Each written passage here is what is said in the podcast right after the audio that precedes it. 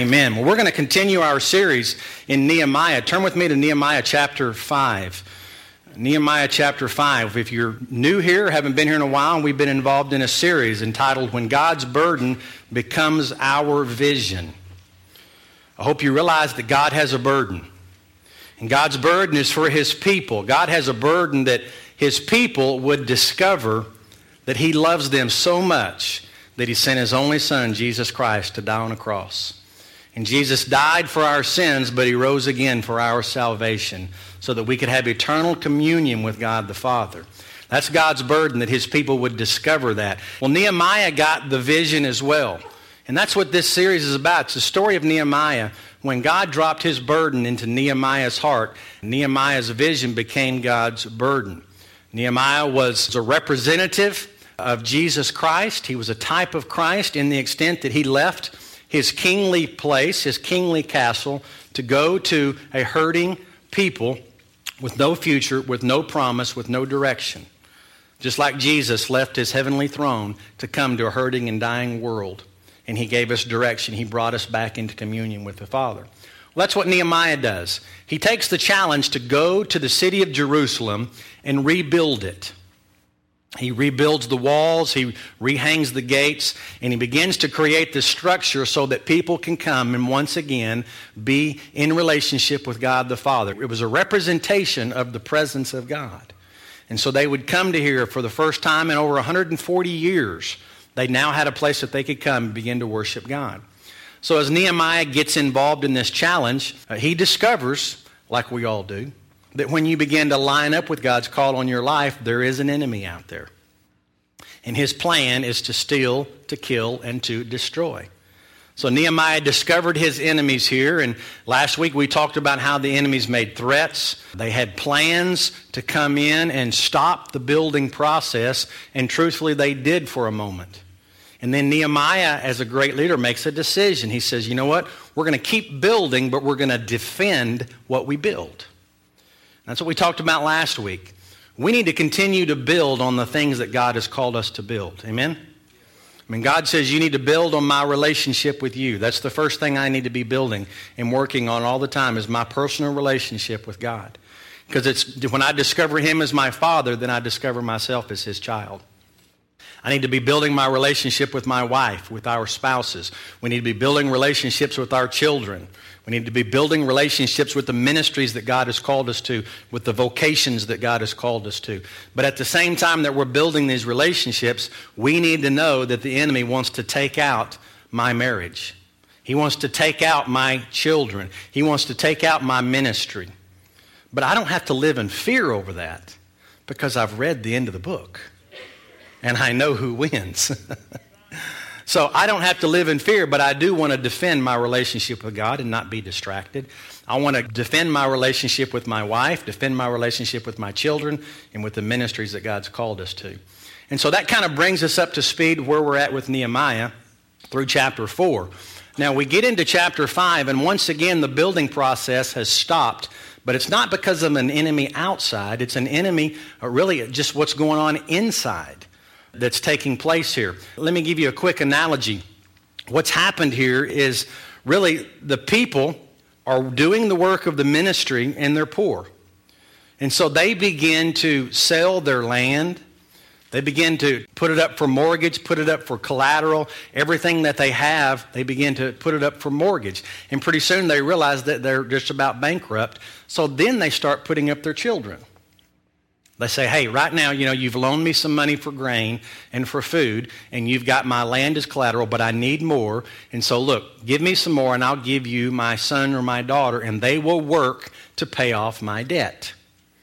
And Nehemiah hears about this, and he says, no, wait a minute, this isn't right the women, the wives are getting upset about all this, that their sons are now being put into slavery, their daughters are being put into slavery, their husbands are now having to work into slavery. So they're not doing the work of the ministry, all of a sudden they're doing work in slavery. So Nehemiah stops it all and says, Look, this isn't right. Let's give it all back. Let's give everything back that we've taken for collateral, and let's let these people be free. Okay? That's kind of where we're at. And then he goes on to demonstrate what a leader ought to be doing. So, the title of this message is Come to the Table. And you're going to see why here as we begin to read this. Chapter 5, verse 14. Are you with me? Amen. Here we go. Moreover, from the time that I was appointed to be the governor in the land of Judah, from the 20th year until the 32nd year of King Artaxerxes, that's 12 years, neither I nor my brothers ate the governor's provisions. What he's saying here is, I decided I'm not taking any federal help any federal aid. I'm not going to use federal money for this. I've decided I'm going to use my own money because the people were taxed. And he didn't want the people to have to be paying for what he was doing for them. He's going to use his own money. And this is why he describes it in verse 15. He says, Because the former governors who were before me laid burdens on the people and took from them bread and wine besides 40 shekels of silver. Yes, even their servants bore rule over the people, but I did not do so because of the fear of God. Indeed, I also continued the work on this wall, and we did not buy any land. All my servants were gathered there for the work. See, the other governors, even their servants, were taking advantage of the people that were poor and entering into business deals for them. It was like loan sharks loaning them money and charging a tremendous amount of interest to get them back. Nehemiah is saying, We were here for one purpose, and that's to do the work for the ministry.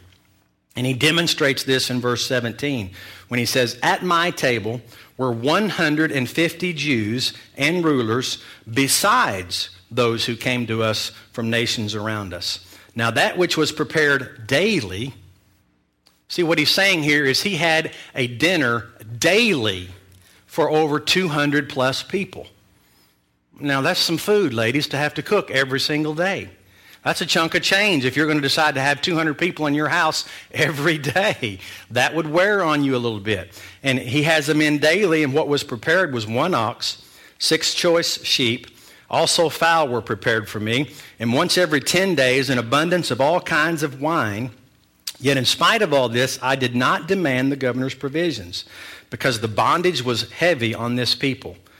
He says, Remember me, my God, for good, according to all that I have done for this people. Now, this chapter is a chapter about finances. This is a multi million dollar transaction that takes place in here. Now, so I'm going to talk a little bit about money. Now, I want you to realize I didn't plan on talking about finances the day that we showed the video. I'm not that smart. I can't plan that far in advance, but God knew. Okay?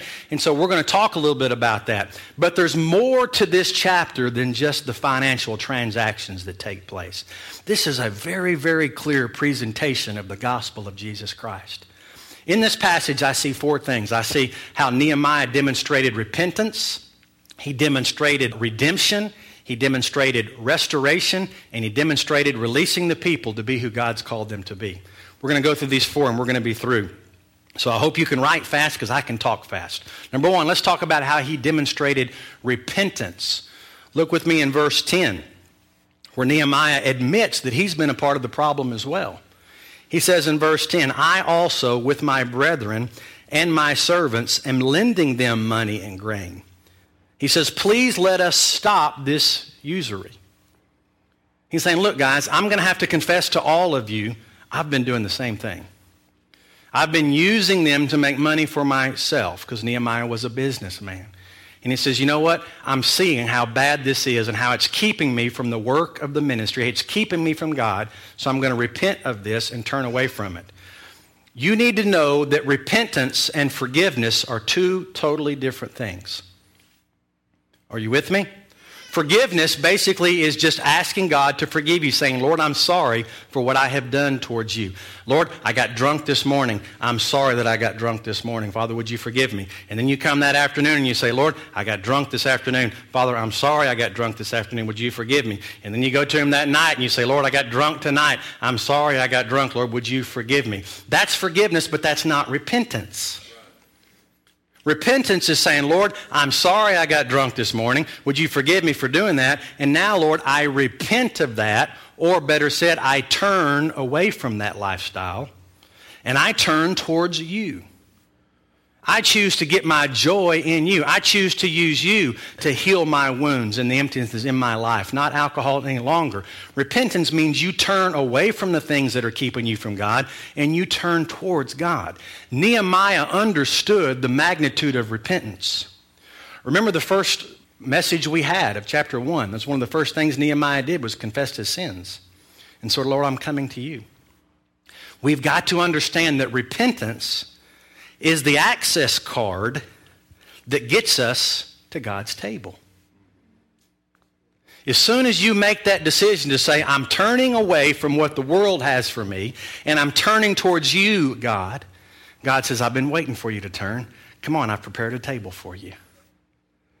So the repentance card is what gets you to the table of God. And when you sit down at the table of God, one of the first things you see that is being served up is redemption. Number two, Nehemiah gave a clear demonstration of the redemption in verse 8 when he says, And I said to them, according to our ability, we have redeemed our Jewish brethren who were sold to the nations. Nehemiah demonstrated Jesus by literally taking his own money and buying back the Jews that were in slavery. He bought them back, he brought them in for the work of the ministry.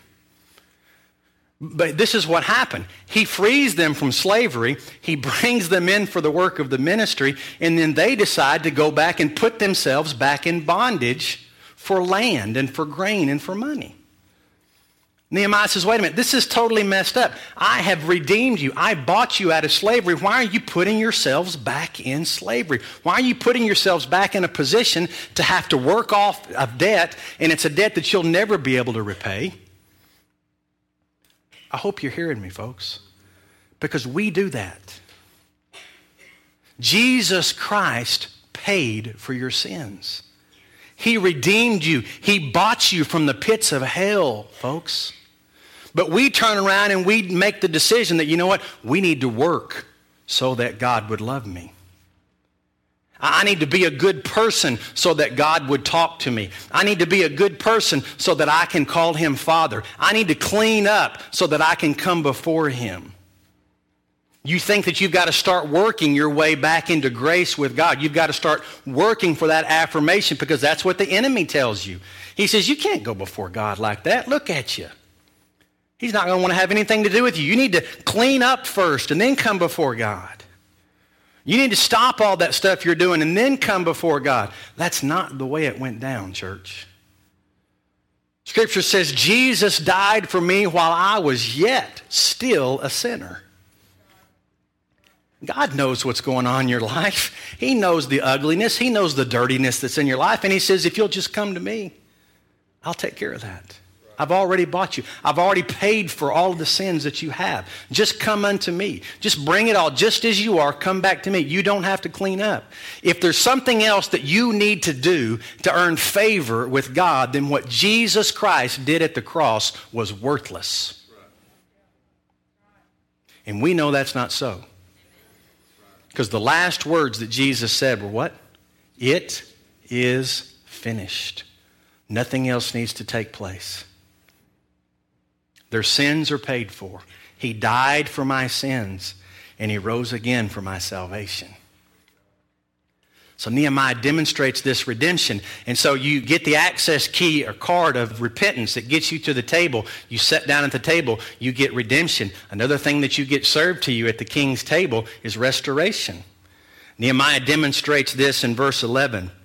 He says, Restore now to them even this day, their lands, their vineyards, their olive groves, and their houses, also a hundredth of the money and the grain, the new wine and the oil that you have charged them.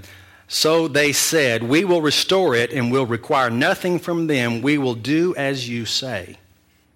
When you come to the table,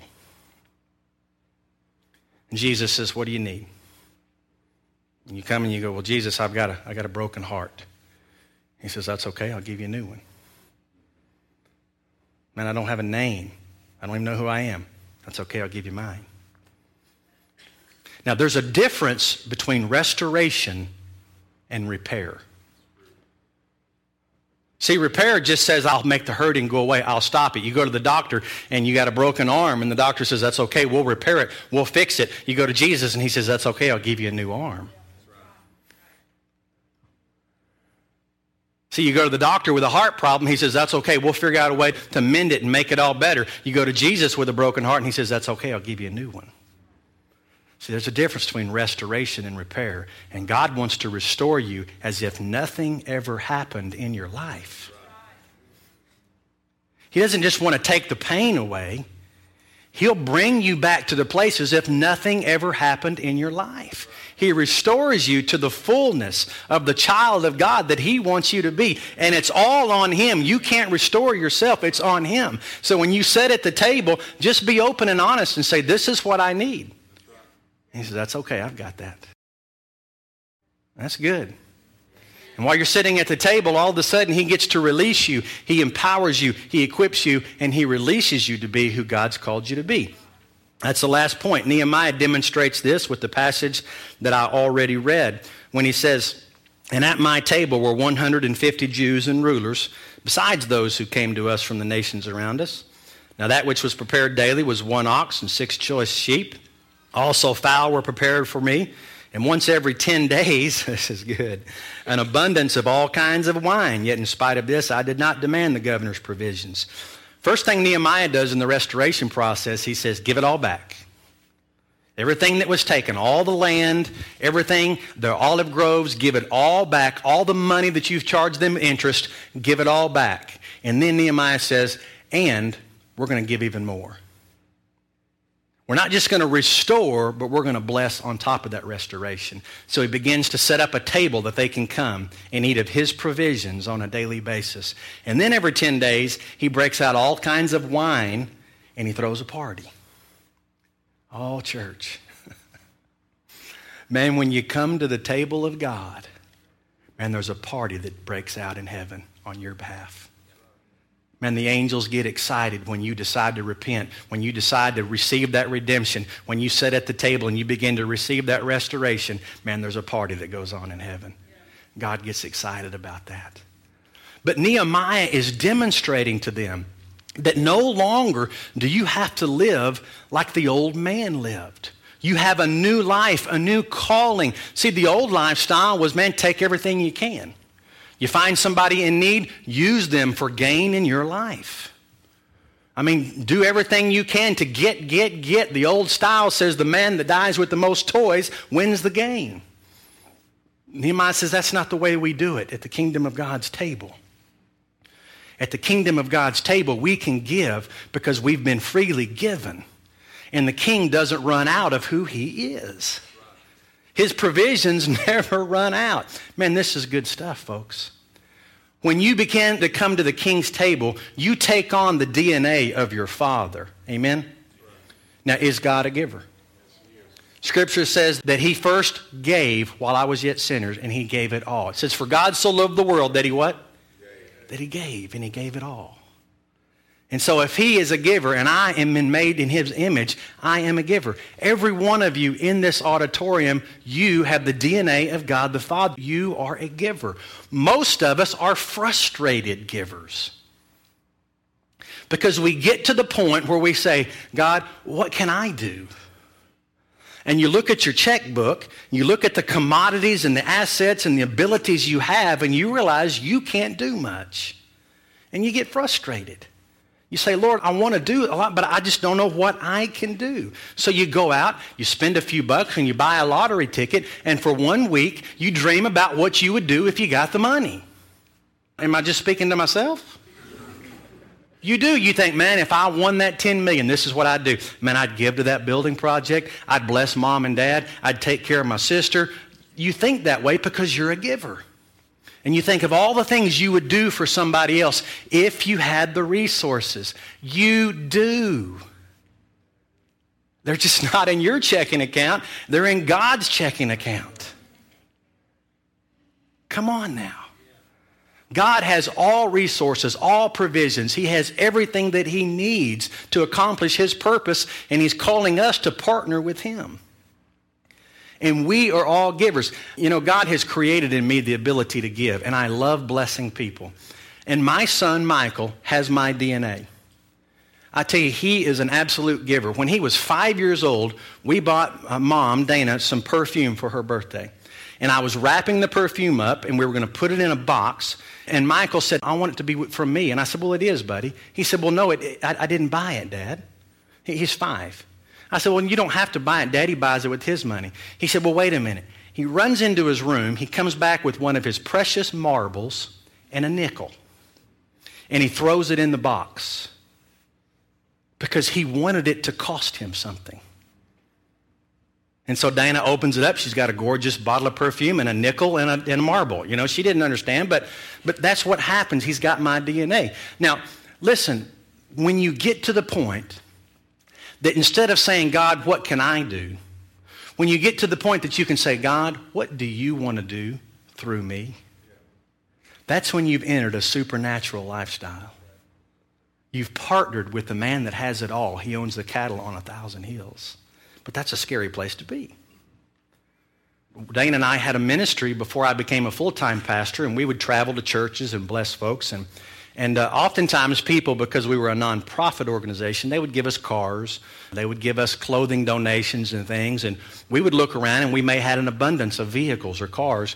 And so we'd say, you know, who can we give these vehicles to or these cars? And we enjoyed giving vehicles away and things. But there came a time in my life when God says, I don't want you to give out of your resources. I want you to give out of mine. And I said, I don't understand. He says, I want you to begin to give out of my resources, not relying on your own abilities. Well, that's scary. That's real scary. Now, let me backtrack for just a minute and tell you there's nothing wrong with looking at your abilities to give and saying, Lord, what can I do? There's really nothing wrong with that. That's the first step. As Dana and I are looking at this building that we're trying to build, we knew several years ago we were going to be building a building. We knew we wanted to be able to give more. So we made a decision to sell our house. We sold a nice house that we had, it had four acres and a pond out there and some horses, and we downsized into a little bitty house with a little bitty yard. I don't own a lawnmower anymore. Glory to God, hallelujah. I don't have to spend seven hours a day mowing any longer, you know. But we downsized in our house. Beginning of this year, we looked and we said, you know what? I had a nice car. I'm going to get rid of my car. I'm driving a car that's eight years old now with about 100,000 miles on it. Dana got rid of her nice SUV. She got a small car. Now, this is just what we're doing as leaders. I'm not trying to put this on you. And believe me, I'm not trying to paint a picture that we're suffering. I still drive a very nice car and we still live in a very nice house. I'm not trying to tell you something that's not. But just that alone, we were able to say now we can give over $15,000 in a three year time just on that sacrifice. But then we step in and we say, Now, Lord, what do you want to do through us? That's different. The best story that I have to illustrate that, and a lot of you have probably heard my story about the truck, and if you have, forgive me, but uh, I, I want to share this with you because it, it's, my, it's my story, and it's when God called me to give beyond myself. When we started this church, we officed, not in the building, but with a group of people. They were salesmen in this office with us. And there was a guy in the office, his name was Randy. And Randy had a hard time. He wasn't a Christian. His wife had bone cancer. And she was slowly dying. And it wasn't long after we moved into the offices that his wife passed away. They had some children from a previous marriage of hers. And the husband came in when the wife passed away, the previous husband, and took all the children. He lost his wife, he lost all of his children. Because of the medical bills, he had to declare bankruptcy. His house was repossessed and his car was repossessed, all within about two month period. He didn't even have the money to buy the tombstone for his wife. So we stepped in and we bought the tombstone. He was always on our heart because we saw him, man. We saw his life was just breaking, it was falling apart around him. I was playing in a golf tournament out here, and um, if you play golf in any kind of tournaments, you know, a lot of times they have those par threes. And a lot of times on a par three, they'll have a car or a truck sitting there. And if you get a hole in one, you win the car, right? So I'm sitting here on this tee box of a par three, and it's a nice little truck sitting there. And just kind of under my breath, you know, as I'm about to swing, I just kind of said, Lord, man, it sure would be nice for you to make this hole in one and, and give Randy that truck, you know? And as I take my backswing back, as clear as I could hear God, he said, why don't you give him yours? Now, I had a really nice truck. I had a $17,000 truck that I paid cash for. It had leather interior. It was fire engine red, had the running boards, the bug shield, AM FM cassette six disc CD changer. So as I made my swing, I missed the ball pretty much completely. It landed on the woman's tees. I said, I went home and I said, honey, you won't believe what I heard somebody say to me. I'm pretty sure it wasn't God, but they said, we need to give Randy my truck. And she said, I'm pretty sure it wasn't God either. Because it's the only truck you got, and we don't have any money to go out and get another vehicle. We had just started the church, and I agreed with her 100%, but it didn't go away. And I wrestled with this thing for over a week, and I went back to Dana as we had prayed about asking God to let us not give the truck. you know, because this is where God says, I want to do something through you. I don't want you to do something, I want to do something. And Dana came back and she goes, You know, this might be the Lord just testing us to see if we would step out on faith and believe for Him. And I remember the day I was driving down the road, you know, and I just said, Okay. I mean, this is two weeks I've been wrestling with this. I said, Okay, God. It's just a truck. You know, I don't really need it. He needs a vehicle much more than I. It's just a truck with a six disc CD changer and an AM FM cassette, leather, but it's just a truck. Have you ever done this with God? You challenge Him, you test Him. So I said, okay, God, I'll drive to the office, and if Randy's standing in the doorway of my office, I'll give him the keys. You know?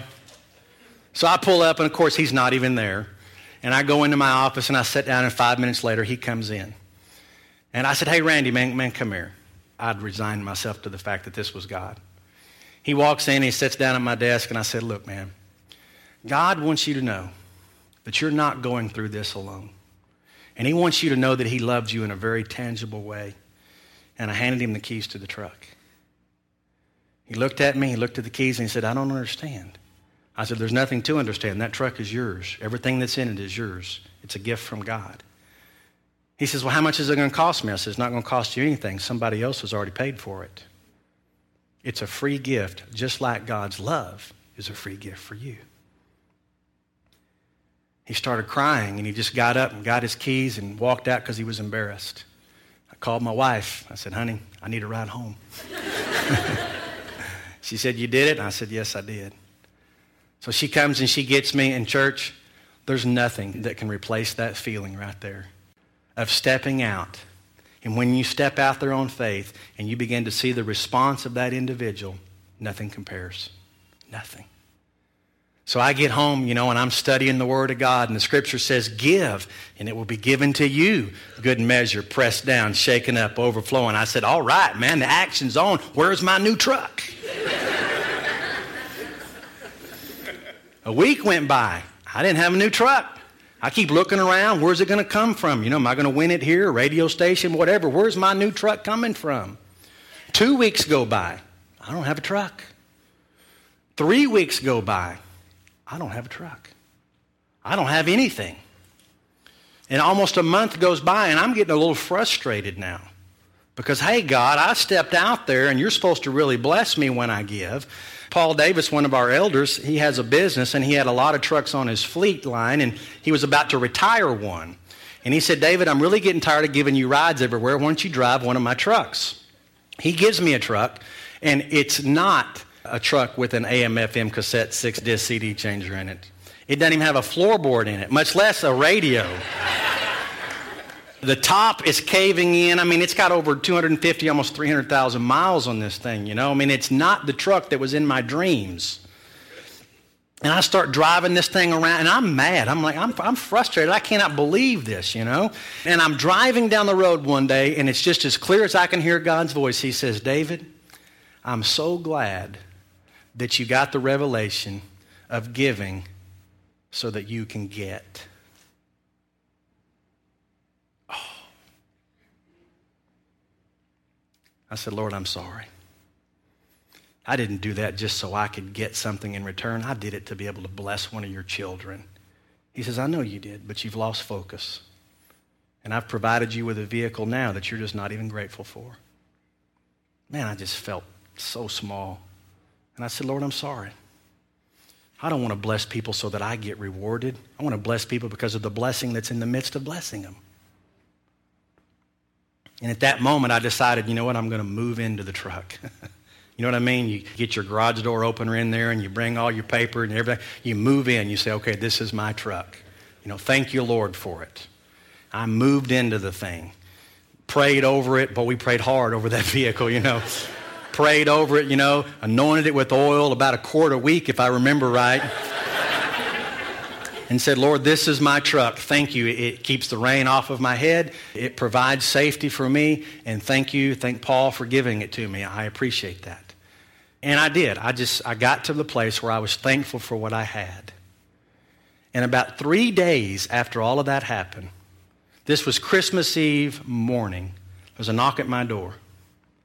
And open up the door, and there's somebody standing at the front door with the keys to an F 150 four door four wheel drive, $34,000 truck. He said, Somebody wanted to bless you. Twice the amount of what I gave away. Man, I honestly, I hit my knees. I was so humbled.